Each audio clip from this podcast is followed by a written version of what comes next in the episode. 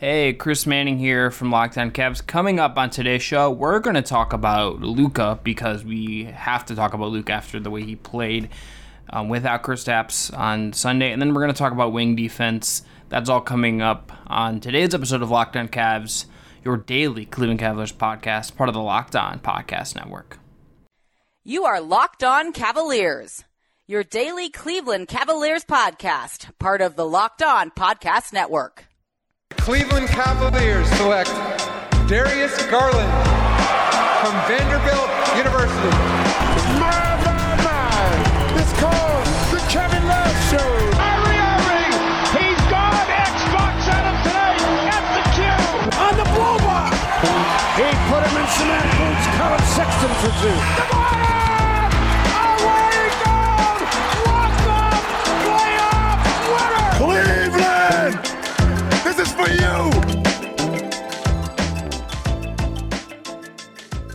Evan, um, Luka Doncic.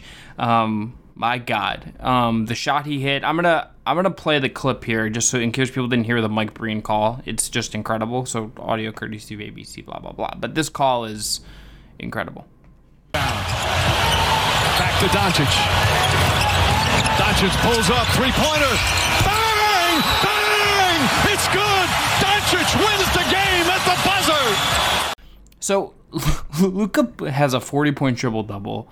He hits the shot to tie the series against the Clippers team. I have like Doc Rivers questions coming out of that game uh, about lineup decisions and you know having Reggie Jackson like guard Luka, which is just uh, objectively like a dumb decision.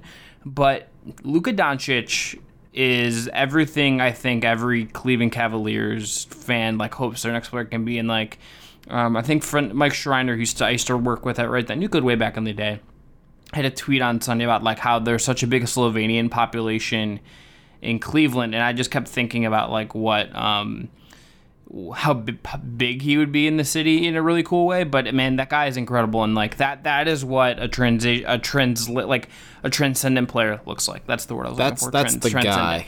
That's the guy. It- That's not a guy. Um, that's the not guy. a god. That's a dude, as uh, they would say in Endgame. I think. But it, Evan, quote, he but- didn't play against uh, Marquette and didn't get sub like shunned for fourth year senior in the big tournament by Tom Izzo. You know, like didn't didn't go up against Well- that that college basketball gauntlet. John Beilein would ruin him anyway. Um, all no joking.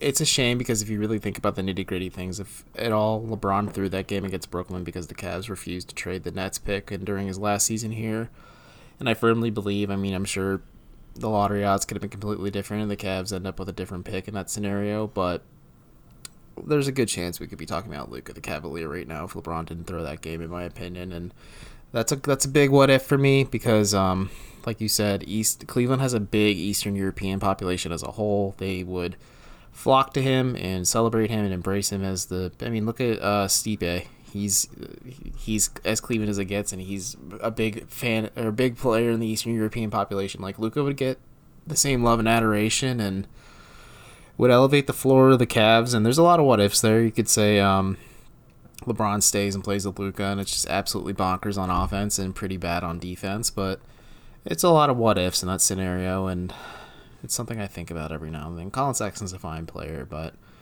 I'm a big Luka guy. I've always liked Luka. I think the narrative that uh, him playing against lesser opponents is a stupid one. Um, you really can't discount the fact that he's been playing professionally since he was like 15 or 16 yeah, he has his lumps and his flaws. He's not very athletic, but he's a transcendent player, like you said as well. Like just truly special, truly gifted, and he's delightful to watch play. And just he's a maestro with the basketball in his hands. him being what he is is incredibly fun. Him being what he is makes like taking Marvin Bagley over him and taking DeAndre Ayton over him just absolutely insane. Um, you know, I mean, Vlade think- had to ha- go out and have a cigarette, like Jason Pat said after he saw that. um, you know, like even like Trae is, I think, the other transcending guy from that class in a lot of ways, but like Trae is not Luka. No, Luka. The, see, the thing is that the Kings didn't skip over Luka for Marvin Bagley. We would have more fodder and ammo against the Hawks for not for trading for trading Luka for essentially Trae Young and um, DeAndre, Cam. and then what I think DeAndre or was- Cam Reddish. It was Cam. It was Cam. yeah, it's Cam Reddish. Reddish. So for those two, like, yeah, Trae Young is super exciting and super fun, but he doesn't elevate the raise the floor or the ceiling of the Hawks quite like Luka has for the Mavericks. Like he has the potential to. Sure, Trae Young is a great transcendent player. He's fun and exciting and all these great things. There's a reason why the Cavs had him number one on their draft or number two on their draft board behind Luka that year. So, and they really wanted to get Trae in like the worst way. But no, I feel like yeah, if the Kings didn't pass on Luka, we'd be crucifying the Hawks right now for trading him to Dallas because the Mavericks are set for so long term. Because Porzingis bouncing back and being super healthy is huge too, and like this Mav squad just needs a few more pieces, I think, to become like a legitimate title threat. But like Luka's gonna be a legit MVP, like a top three, possibly top five, depending on how it shakes out, an MVP candidate next year, just because of how good he is. The other, I think, bit a bit about this that I think is just worth noting from a kind of Cavsy perspective is like that is what um, getting a guy that good can do for you. Like I am all yeah. for like let's the Cavs need to be a team that develops players. Like they need to do that better. That is just a matter of fact. Fact in regard to what they do. Like you need to to help guys like Colin Sexton and Kevin Porter Jr. and Darius Garland hit that next level. Like that is a big part of a team success, especially when you're not, you know, a glamour market. But like that is oh like being able to get a guy like that is how you actually elevate the team. I think Colin's good. I think Yeah. Darius can be good. I think Kevin Porter Jr. is on his way to probably being the most interesting guy of those three if things the trajectory of him kind of continues. Mm-hmm. But like Luka, when you get a guy like that, is- in the way the league works, that unlocks so much for your team. You know, I'm just like, it's such an obvious dumb thing to say, but like you really need a guy like that if you want to hit the highest of the highs. Like I don't, again, like I don't, like mm-hmm. even a Trae would probably be like. Where Evan, I'm gonna ask you this just as kind of a, a I don't want to like. I don't want to do this in a way that makes me like want to relitigate Sexton because that is dumb, and I think Sexton's good, and I think like he would be the pick for like it's either him or Shea or the guys I would say are like I would most like a number eight. But if you look at the 2018 draft, mm-hmm. so like the the looking at that that draft again, like here are the guys that I out of the top like let's go lottery picks that I think are actually like good. Ayton, I think is actually like getting on his way to being good. He's not like Yeah, Doncic, but he's good. But he's like a key. Like I would have him a little above Sexton right now, just in terms of his defense and Mm-hmm. some of the stuff he's doing is really really interesting. Um, Bagley is just an injury mess. He is, but I still think I'd rather have him over Bagley. I had a legit crush on going into that draft. Like he is a modern prototypical forward slash big guy, and I loved him coming in. It's a shame injuries are kind of hindering him so far. All right, so you have him, you have Luka, Jaren Jackson Jr. I would I would have number two for me personally. I love Jaren Jackson. Um, he'd be Yeah. number two behind Luka for me. Actually, I stand corrected. I was thinking of Jaren Jackson Jr. when I said that. Bagley, no, is a mass injury. You know, Jaren Jackson Jr. is what I was thinking of. Yeah, no, I'd have Jaren Jackson Jr. too on this two, but would still be a clear number one in this draft class. Yeah, then you have Trae, Bamba, Wendell Carter. Then you have Sexton, Kevin Knox, who's just outright bad. Uh, Mikal Bridges, Shea, Miles Bridges, and Jerome Robinson. That's the top 13. The Michael Porter Jr. is obviously 14. You have guys coming later in the draft like Donte DiVincenzo, um, uh, Lonnie Walker, Josh Okogie. I think Like you have Shamet some was in this Landry Shamet's in this draft, yeah. The Time Lord Robert Williams the third is in this draft. Like there, De'Anthony Melton in the second round is is another guy that kind of pops. But um, Colin's like pretty high up there in terms of guys I actually think are good. It's just like he's not in the transcendent class. Like the, what'd you say? How high would you rank him? Don, I go Doncic, Jaren Jackson, Trae. Um, I'd probably go Shea. Then I'd go eight, and after that, I think Colin is just sitting outside the top five in this Yeah. class. Yeah, which I think is a good outcome for eight. Eight is not historically like a great place to be. No, it's not. No, um, the Cavs maximize their value with the eighth overall pick, and it's kind of just a weird situation where you could say like Colin could be a very good player considering like historically, like you said, the eighth pick just isn't great. Like it, it could be a lot of fun and just a lot of just Colin Sexton bucking the trend everywhere he goes. Like eight all-time eight picks, it's like Rudy Gay is like one of the best of all time. That since like Kerry Kittles was an eight pick. Like there's not a lot of like all-time like too. yeah like Um, great picks. I think Colin also doesn't benefit from being like on a team like a lot of people watch. You know, I, I think that's sort of a thing too. It's just like I think the I think the Cavs are not good and they're not the Mavs or anything like that, and like they're not the they're not the Clippers like last year or like they're not the Thunder this year with with Shea, but like this is just like a situation where the like I don't think he totally benefits from like some of the the shine that some of these other teams gets, and I think there's a lack of understanding when we talk about him in that way. So like I think Collins like again right outside that top five, but Yeah. I think that right now there it is fair to say that there is a gap between like Luka is clear number one, and I think Collins not quite in that second second tier for me of these guys. No, no, I think Colin is leading the pack in the third tier. I mean, you Mikal Bridges is really freaking good for Phoenix too, just from a defensive standpoint. And spoiler, that's what we're talking about next is wing defense. But like he's phenomenal. Um, I like Wendell Carter Jr. a lot. I think he's just had a very unfortunate situation with Jim Boylen. I think whoever the new Bulls front office brings in, they should have a coach that encourages him to shoot three pointers again, and you know let him and like on paper, him and Lauri Markkanen are perfect in tandem with each other. And I really wish Wendell Carter fell to like like one more spot to the Cavs because that's who I really wanted in that draft class when they got eight. But I think Colin is leading the bunch just from an offensive standpoint, but like Bridges is so good defensively that he's like nipping him in the heels. But like it gets kind of murky. But Colin, yeah, he's a tier three player in this draft class, which again is not a bad thing, but he's clearly just not transcendent like Luka. He's not the guy like Luka or Trae, and he's not someone you really build your offense or defense around. He's just a complementary cog in the system when you finally do find that guy. And knowing the Cavs, it's probably gonna be when LeBron comes back for his retirement tour. Evan, uh, calm people down now that we uh, have really revved up Yeah, we never need uh, to people take it because easy. I we inadvertently had a Colin Sexton debate again. Uh, tell us about tell everyone about something that could help them calm down. Well, our friends at CBDMD have the product just for you, me, and everybody. I mean, Chris and I are pretty calm right now. Let's not get wrong. Like we got heated last week at one point, but I think the, I think our good friends at CBDMD would help us out back then and help everyone else now because they're probably upset over our th- Sexton takes. It doesn't matter if you're a professional athlete, a stay at home parent, or if you spend eight hours a day in the uncomfortable office chair. Everyone needs support to make it through the day. Luckily, our friends at CBDMD have an amazing duo that help you relax, regroup, and recharge when life gets chaotic. CBD Freeze with Menthol is an award winning product that offers instant cooling relief for muscles and joints in a convenient and easy to use roller or shareable squeeze tube. CBD Recover combines CBD with inflammation fighting compounds like arnica and vitamin B6 to give you the support you need where it matters most. And to make it even easier to try this amazing duo of topicals and everything else, CBD MD has to offer. They're offering all our listeners 25% off your next order, which is a deal if you know how expensive CBD products are. Off your next order when you use the promo code NBA at checkout. Once again, that's cbdmd.com, promo code NBA for 25% off your purchase of superior CBD oil products from CBDMD. With that, we're going to take a quick break, come back, talk more uh, about wing defense right after this. Okay, Evan, I want to start here.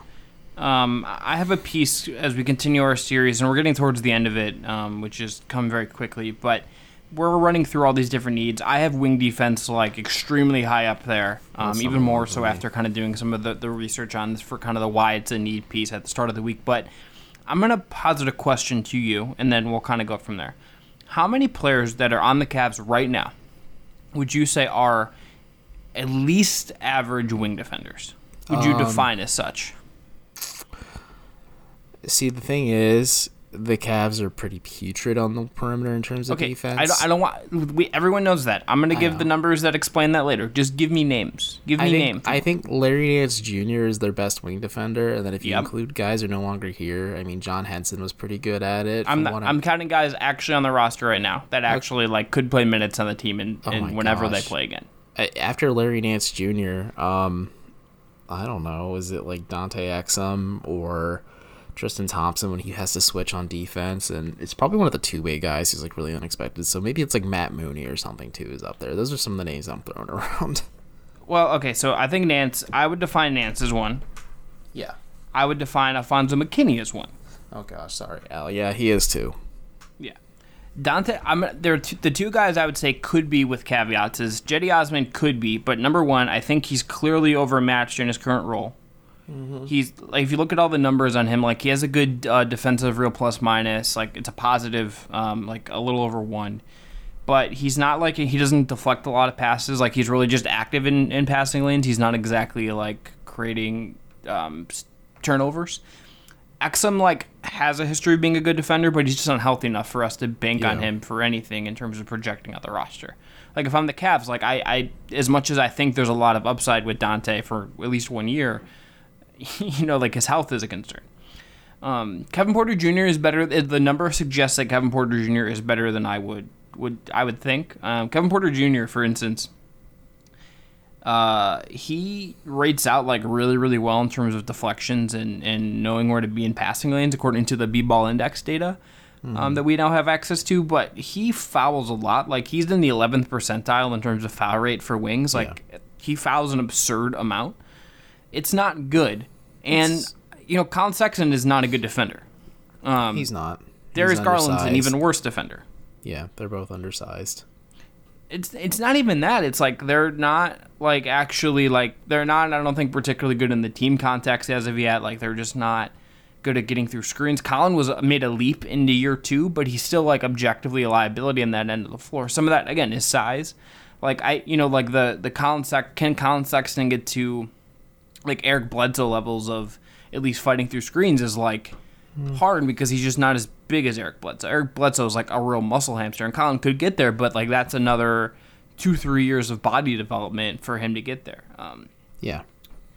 the Cavs defense is also just so bad uh, the last two years. So last year, this is from Cleaning the Glass, they had a defensive rating of 115.4. That is 4.5 worse than the league average. Um, and that's the second worst mark in the league. And then in Who is worse? 2018 19, they were even worse at 117.7 uh, defensive rating. So giving up 117.7 points per 100 possessions. That was a full two and a half points worse than the 29th ranked Suns and a whopping 7.1 points worse than the league average, again, according to Cleaning the Glass. That is a historically bad defense. So basically, the Cavs have gone from historically bad to like not historically bad, but like still really crappy. And Evan, I, I think after kind of thinking about this and knowing how basketball is played now, I think aside from like raw high end talent, this is probably the biggest need for the Cavs to me. Yeah, this is this is definitely a big need for the Cavs, and thankfully, because of their pick falling to five, they have a nice selection, hopefully at least, of wing defenders that can defend one through four at time, but one they could defend one through four at the collegiate level, and Devin Vassell and Isaac Okoro, which I think we talked about this on our stream with Trevor last week. This wasn't this is they aren't going to be the end all be all fix it for the Cavs porous perimeter defense. It's it's a lot to fix. I think part of it is breaking up Sexton and Garland as the starting tandem in your backcourt because the Sexton is six one and playing shooting guard, so he's going to get dominated in that regard. And Garland and like they're just both so bad defensively to begin with, like they're turnstiles, and then that leads to bad rim protection and the Cavs paint defense just being exposed. It's just a mess. Like the Cavs defensively are just a mess. So like I think if you have a strong frontline defense on the perimeter and if you're able to draft a player like that, or maybe you go bargain hunting in free agency, like I don't know, maybe Andre Roberson is available for the cheap for the Cavs. Like I think he'd be a good guy to have to mentor a lot of these young Cavs too and teach them like how to play stout defense as well. And you know, as a stopgap option, JB likes his veterans, so like that always helps too.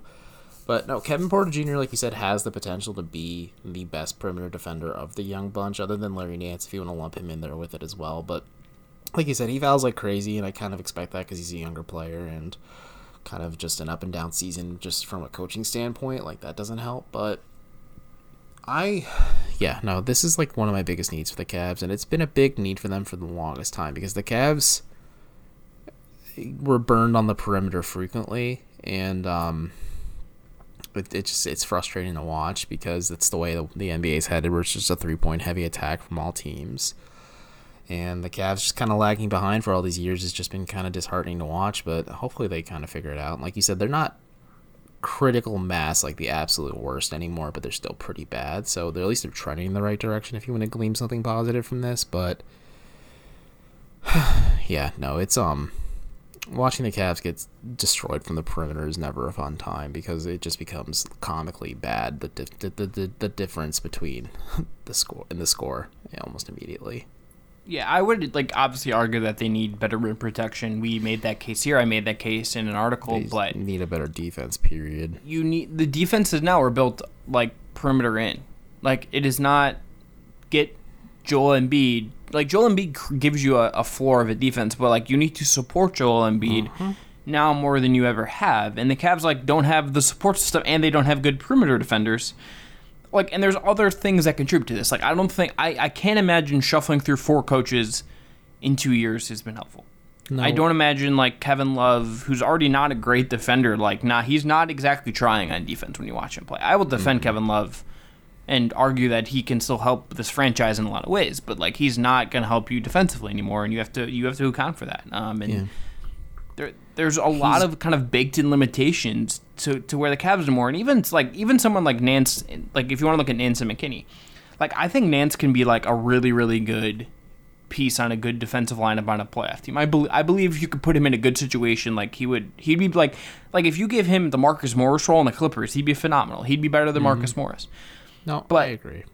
He's not like like the Cavs have to have him defend Giannis or like LeBron or Kawhi or have Cedi do it, and that's not like a realistically good outcome. And like McKinnie, who I like, is just like solid NBA defender, but there's a reason that he's 28 years old and on an extremely cheap contract the Cavs could blow up at any time they wanted to. Like there's a Yeah. reason he is not like playing meaningful minutes on a good playoff team right now. Um, Yeah.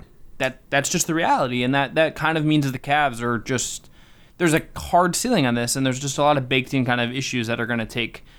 You know, I don't think it's going to be. I, let's just put it this way: I don't think the Cavs' perimeter defense is going to be good next year by any stretch of the imagination. It would be shocking if it was.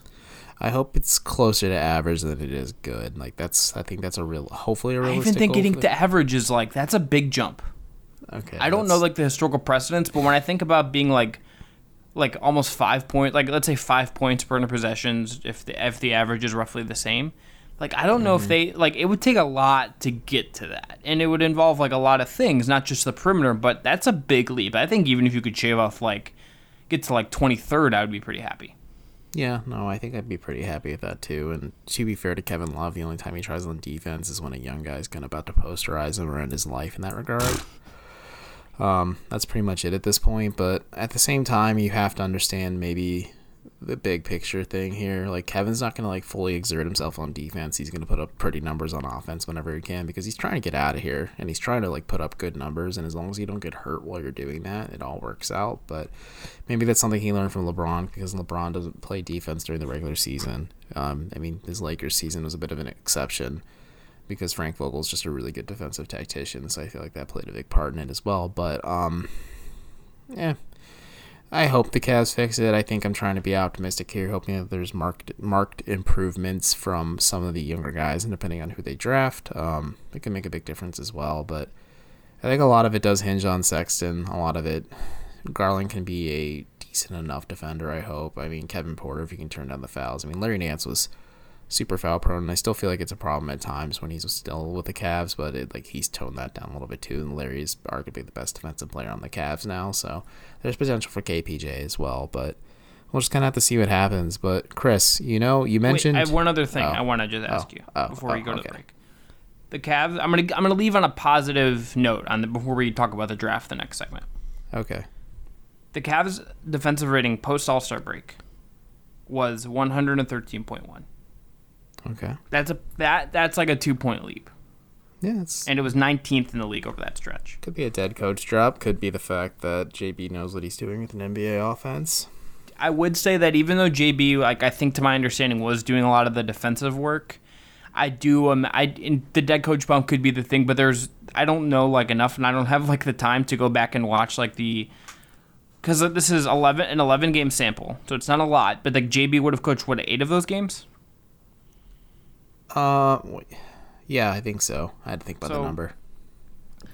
maybe there's something to that. I don't quite know, but like maybe there is there is kind of something to that in those numbers. Um, but you know, again, we'll see. But yeah, let's uh, let's tell everyone. I'll tell everyone now about a thing that could help you, you know, stave off that hunger, be a little have that effort on the defensive end, and that's our friends at Built Bar.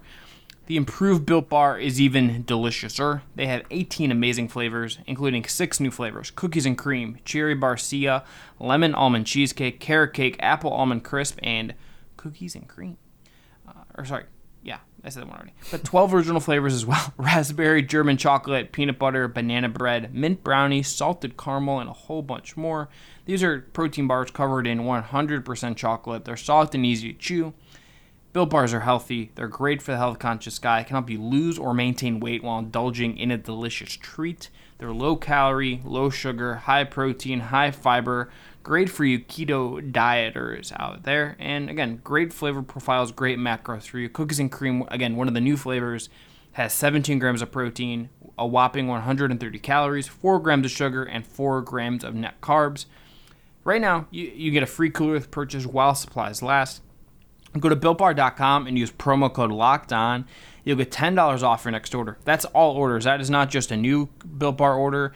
This is any order right now. So promo code locked on for $10 off at builtbar.com and thank them for supporting us because they're being great. And we also want to let you guys know about another sponsor, ohioversuseveryone.com. This is a site that covers all Ohio sports and pop culture. They have in-depth interesting articles about the Cleveland Indians, the Browns, the Cincinnati Reds, the Bengals, the Buckeyes, and a whole bunch more. Um, going on their site, you can find a ton of questions, uh, cap stuff in there. For instance, right now they have an article up um, titled Three Questions the Cavs Can Answer in their in Market Bubble. And Mike Passetti also uh, on their podcast, the OBE podcast, talked about the lottery as well. So you can go check that out over at OhioVersusEveryone.com. Um, it's all your favorite teams all in one site, and because they cover all teams, they give you only the best and most interesting topics. Check them out. Again, it's OhioVersusEveryone.com. That's OhioVersusEveryone.com. Okay, Evan, I feel like I've been a gas bag on this podcast. Mm-hmm. So you uh. I didn't mean that wasn't like an agreeing thing. I was yeah, no, like, I, I get it. But I'm gonna I'm gonna leave you. I'm gonna let you lead this year. Let's talk about the draft. And I Let's. I I think we both agree. Yeah, I feel like that we both agree that the draft sets up to help the Cavs address the wing defense, even if it's not a like we'll fix the whole problem. It is a really good chance to to take a step towards fixing it. I think it's yeah, no. There are two players that everyone should get very familiar with with the fifth pick in the draft because I'm fairly certain that the Chicago Bulls are zeroing in a little. I mean, we don't know when the draft's going to happen because it's going to get delayed because they're going to delay the start of the season and free agency in turn with that. So it could be like around Thanksgiving or Christmas when we're actually talking about the draft, which. Oh, it's a grim thing to think about. But Isaac Okoro out of Auburn is a really good prospect defensively. He um six six. People are trying to point out his height, like because there's a picture of him standing next to Colin Sexton, but Colin's hair makes him look way taller than it is. And I quite literally drew a line on the picture showing the top of Colin's forehead comes up to about Okoro's chin or so, maybe his lips. So he's four or five inches taller than Colin. Maybe he's six five, not six six, but sturdy in a brick shit house is the best way to put him. Um, absolutely jacked for his age. Has a lot of defensive potential. Has a he's a very bad three point shooter, but if you watch, and I've watched a lot of film on him ever since we had our chat with Trevor on Thursday. Has a very sound and fundamental release and shot mechanics. Um, it just needs a little bit of tinkering and everything just to make it really like a fluid motion. And then um, I think the Cavs personally believe they can do that from what I heard, and I agree that they can because they have made like Cedi Osman and Colin Sexton, who both had good forms. They fixed them and turned them into good three point shooters. They turned Larry Nance, who wasn't even a three point shooter, into a three point shooter, and I think they can do this again. Like this would be a big project for them. I feel just because of how bad he was from the perimeter in college. And like I don't know Collins' numbers at Alabama, but I don't think Collins' numbers are even this bad in college from three. But Okoro is a lot of fun, and I think Trevor's corrected me a few times on this when I spoke with him. He thinks he's more of just past his prime Iguodala coming into the league, and if they fix his shot, like it's a lot different. But I think if they fix his shot, his floor is Mikal Bridges from Phoenix, who was the player we talked about earlier on when it came to just ranking draft prospects, and just he's a stud defensively. But his absolute ceiling is similar to a Jaylen Brown. I don't think he's going to be as transcendent or as talented as Jaylen Jaylen Brown on both ends of the court, but I think that's a fair comparison for him because I think the tools are there. Um, so yeah, no, Chris, let's talk about Okoro because I need to take a breath. Um, what do you like about Okoro coming out of Auburn? I think I'm kind of more in him over Vassell now, just because he is really strong. He's a kind of a bigger wing. The Cavs need. I the Cavs just like. It's not a. This is like the least analytic thing I'll ever say. The Cavs like need a met, a guy who just like is a little jacked. Yeah. Like Cedi Osman is rail framed, thin. if you will. Yeah, like Kevin Porter Jr. has like the could add some muscle, but that's not exactly like his like what he's gonna profile as. Like I think he's gonna be a big two. The Cavs need a wing. I think that is a little bulkier, a little- can handle some of the bigger wings in the league. Like if you look at the kind of wings that are gonna dominate them, I'm not saying Okoro is gonna come in and like be able to like defend Kawhi or or Siakam or you know Harden's really strong or LeBron or whatever or Giannis even, but like no one can actually defend those guys, but they don't have anyone that could even try physically. And I would be trying to like get a cheap veteran and then like draft Okoro as kind of a solution to that. That that's kind of where I'm at with that. And you know, if if Drummond opts out and they have money to spend, it's easier to see how you could, you know, maybe find a guy like that. Like that's certainly um, kind of a an option. Maybe you could also like there, there's actually like a, a restricted free agent center I'd be kind of interested in actually as like a long term option. Um, in, in Jakob Poeltl, and then you know Kris Dunn is is there as well um, as a defender. As kind of would improve the team's perimeter defense, but I'd be kind of go that route to just kind of do some stuff. Um, you know, or if you want to like throw some money at like Luguentz Dort after his really good playoff performance, just to see if you could get the Thunder to bite and kind of keep developing him. Like that's the kind of stuff that could be really interesting. Like there are kind of cheaper options out there, but Okoro is like a draft guy is like big and strong, and I I kind of love that as a wing defender because the Cavs have no one like him on their roster. No, they really don't. And I think that's a guy you can draft and develop with this team to maybe also form a bit of a defensive culture and identity because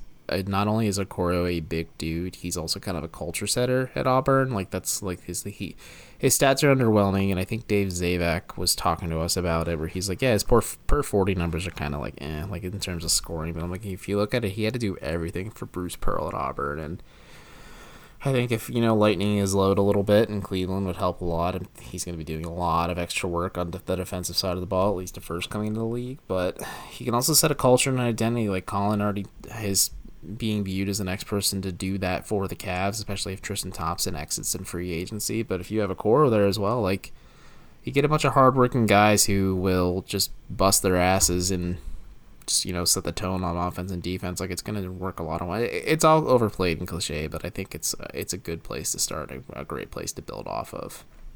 Yeah, I th- I think that's right. Um, would you, I think are you a Vassell guy over Okoro?